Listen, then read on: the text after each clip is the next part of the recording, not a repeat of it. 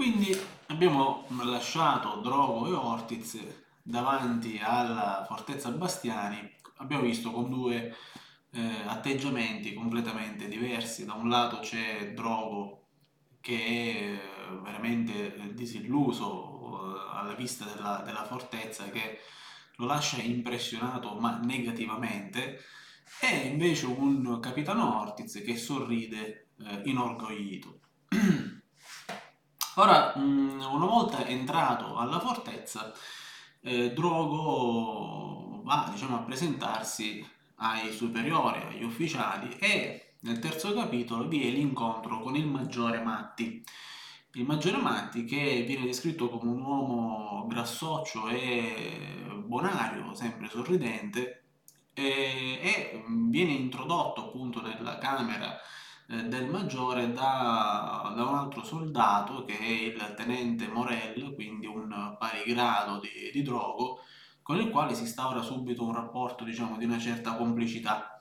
Ora, eh, appunto, una volta entrato nella stanza del maggiore Matti, eh, Drogo aveva avuto quindi modo di vedere qualcosa della fortezza Bastiani anche interiormente ed era stato assalito da dei pensieri che aveva già nutrito esteriormente, cioè lì dentro aveva potuto soltanto constatare lo squallore della fortezza Bastiani, che sembrava proprio trasudare anche dalle pareti. Eh, tutto sembrava là dentro una sorta di rinuncia al mondo, un luogo di sacrificio, di austerità. Se, si chiedeva se le persone lì dentro ricordassero ancora qualcosa dei piaceri del mondo, dei piaceri della città. Eh, così come d'altronde anche lo stesso Ortiz aveva detto, la città più vicina si trovava a 30 km di distanza, quindi non era facile che andassero in città per divertimenti, eh, dato che si spostavano a cavallo, quindi appunto lì dentro eh, Drogo oh, si era fatto un'idea della fortezza come veramente un luogo quasi di penitenza e sempre più era convinto che ormai doveva andarsene a tutti i costi da lì. Se prima si chiedeva eh, per strada appunto se eh, forse aveva sbagliato ad accettare questo incarico, adesso ne era assolutamente certo. Eh, mentre attraversava i corridoi, i stretti corridoi che lo portavano dal, dal maggiore Matti, lui era già convinto di dover chiedere subito un trasferimento. E ora, una volta appunto presentato al maggiore Matti, ne nasce un dialogo, un colloquio molto interessante perché eh, in questo capitolo quella sensazione indefinita che abbiamo visto essere presente in Drogo già dall'inizio del romanzo, eh, quella sensazione mh, di, di, ansia che non, lui stesso non riusciva bene a definire e che lo rendeva mh, diciamo infelice quando avrebbe dovuto essere invece ben soddisfatto, eh, qui comincia a prendere una forma, e, mm, una forma ben, ben particolare. Sarà un, un, piccolo dettaglio a fare la differenza. E, praticamente durante questo dialogo essenzialmente eh, mm, Drogo parla subito al maggiore della sua volontà di essere trasferito e il maggiore eh, diciamo, sembra accondiscendere anche se fa finta di essere dispiaciuto, mm, eh, più che altro per il colonnello, che è un uomo molto orgoglioso della fortezza e mm, diciamo, vedere che uno appena arrivato già vuole andarsene non è un, una bella presentazione, glielo fa notare a Drogo.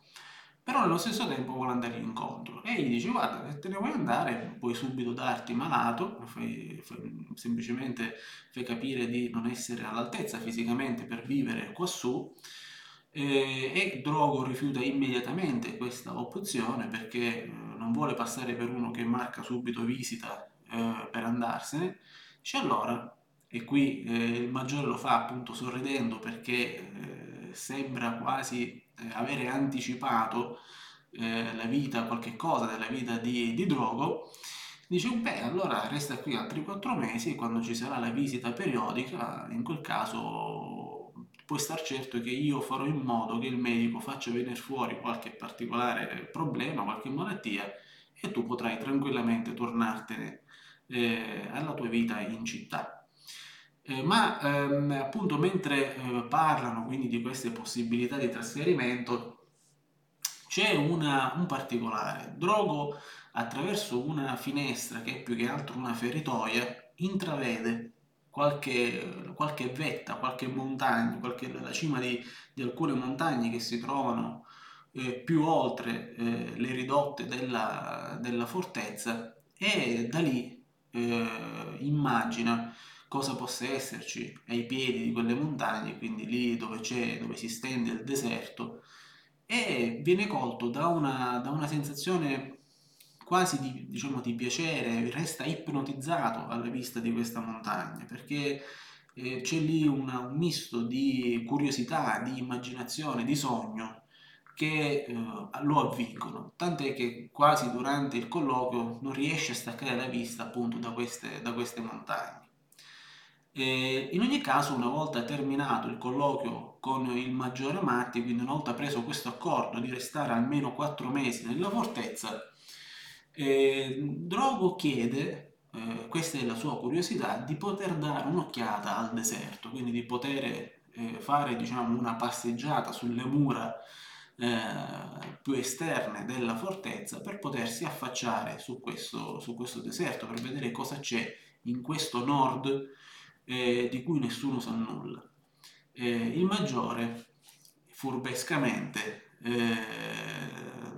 diciamo, gli proibisce perché va bene che una fortezza quasi ormai in disuso, una volta era un grande onore, dice sta la fortezza Bastiani, adesso ormai è quello che è, però qui ci sono delle regole ferree, c'è un, tutto un sistema di parole d'ordine e lui essendo diciamo, ancora formalmente un estraneo, non avendo ancora preso servizio, non può assolutamente salire sulle mura. E così diciamo, lo congeda. Sarà la complicità, appunto l'amicizia del tenente Morelli, che lo aveva accompagnato inizialmente, a venirgli incontro. Perché Morel, che conosce chiaramente le sentinelle, le guardie di servizio, fa in modo, eh, con un po' di, diciamo, mm, facendo bene attenzione chiaramente, fa in modo di eh, farlo arrivare appunto dove voleva, quindi su una cinta muraria che si stende che, proprio ai bordi del deserto.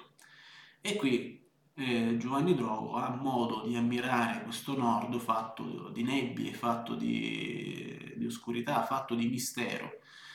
e non riuscendo a vedere, non riuscendo a neanche lui stesso a immaginarsi cosa possa trovarsi al di là del deserto, chiede chiaramente al Morel di dargli qualche delucidazione, di dire ma è possibile che nessuno ha mai visto nulla di questo deserto, se se, se c'è qualcuno che lo abita, cosa possa esserci al di là della nebbia. E Morel non fa altro che alimentare eh, la, sua, la sua curiosità dicendo che ci sono soltanto tante voci, tanti racconti su questo deserto. C'è chi dice di aver visto delle torri, chi di, di aver visto un vulcano, e persino Ortiz dice di aver visto una lunga macchia nera come se si, trattasse di una foresta ai bordi del deserto, ma nessuno ha delle notizie certe. E qui c'è una, un senso di, di smarrimento, di drogo che eh, finirà appunto con accendere in lui eh, una, una, forma di interesse nei confronti de, della fortezza perché appunto affacciandosi su questo deserto così pieno di mistero come dice lo stesso autore eh, è eh, quasi una uh, diciamo, un misto di sogno e di ricordo. Perché appunto dice dove mai Drogo aveva già visto quel mondo? C'era forse vissuto in sogno o lo aveva costruito leggendo qualche antica fiaba? Ecco, eh, tutto concorre ad alimentare quindi la, la fantasia del, del, Drogo che di fronte quindi al famigerato deserto dei Tartari rimane comunque affascinato. Come proseguirà poi eh, il soggiorno alla fortezza Bastiani lo vedremo successivamente nel prossimo capitolo.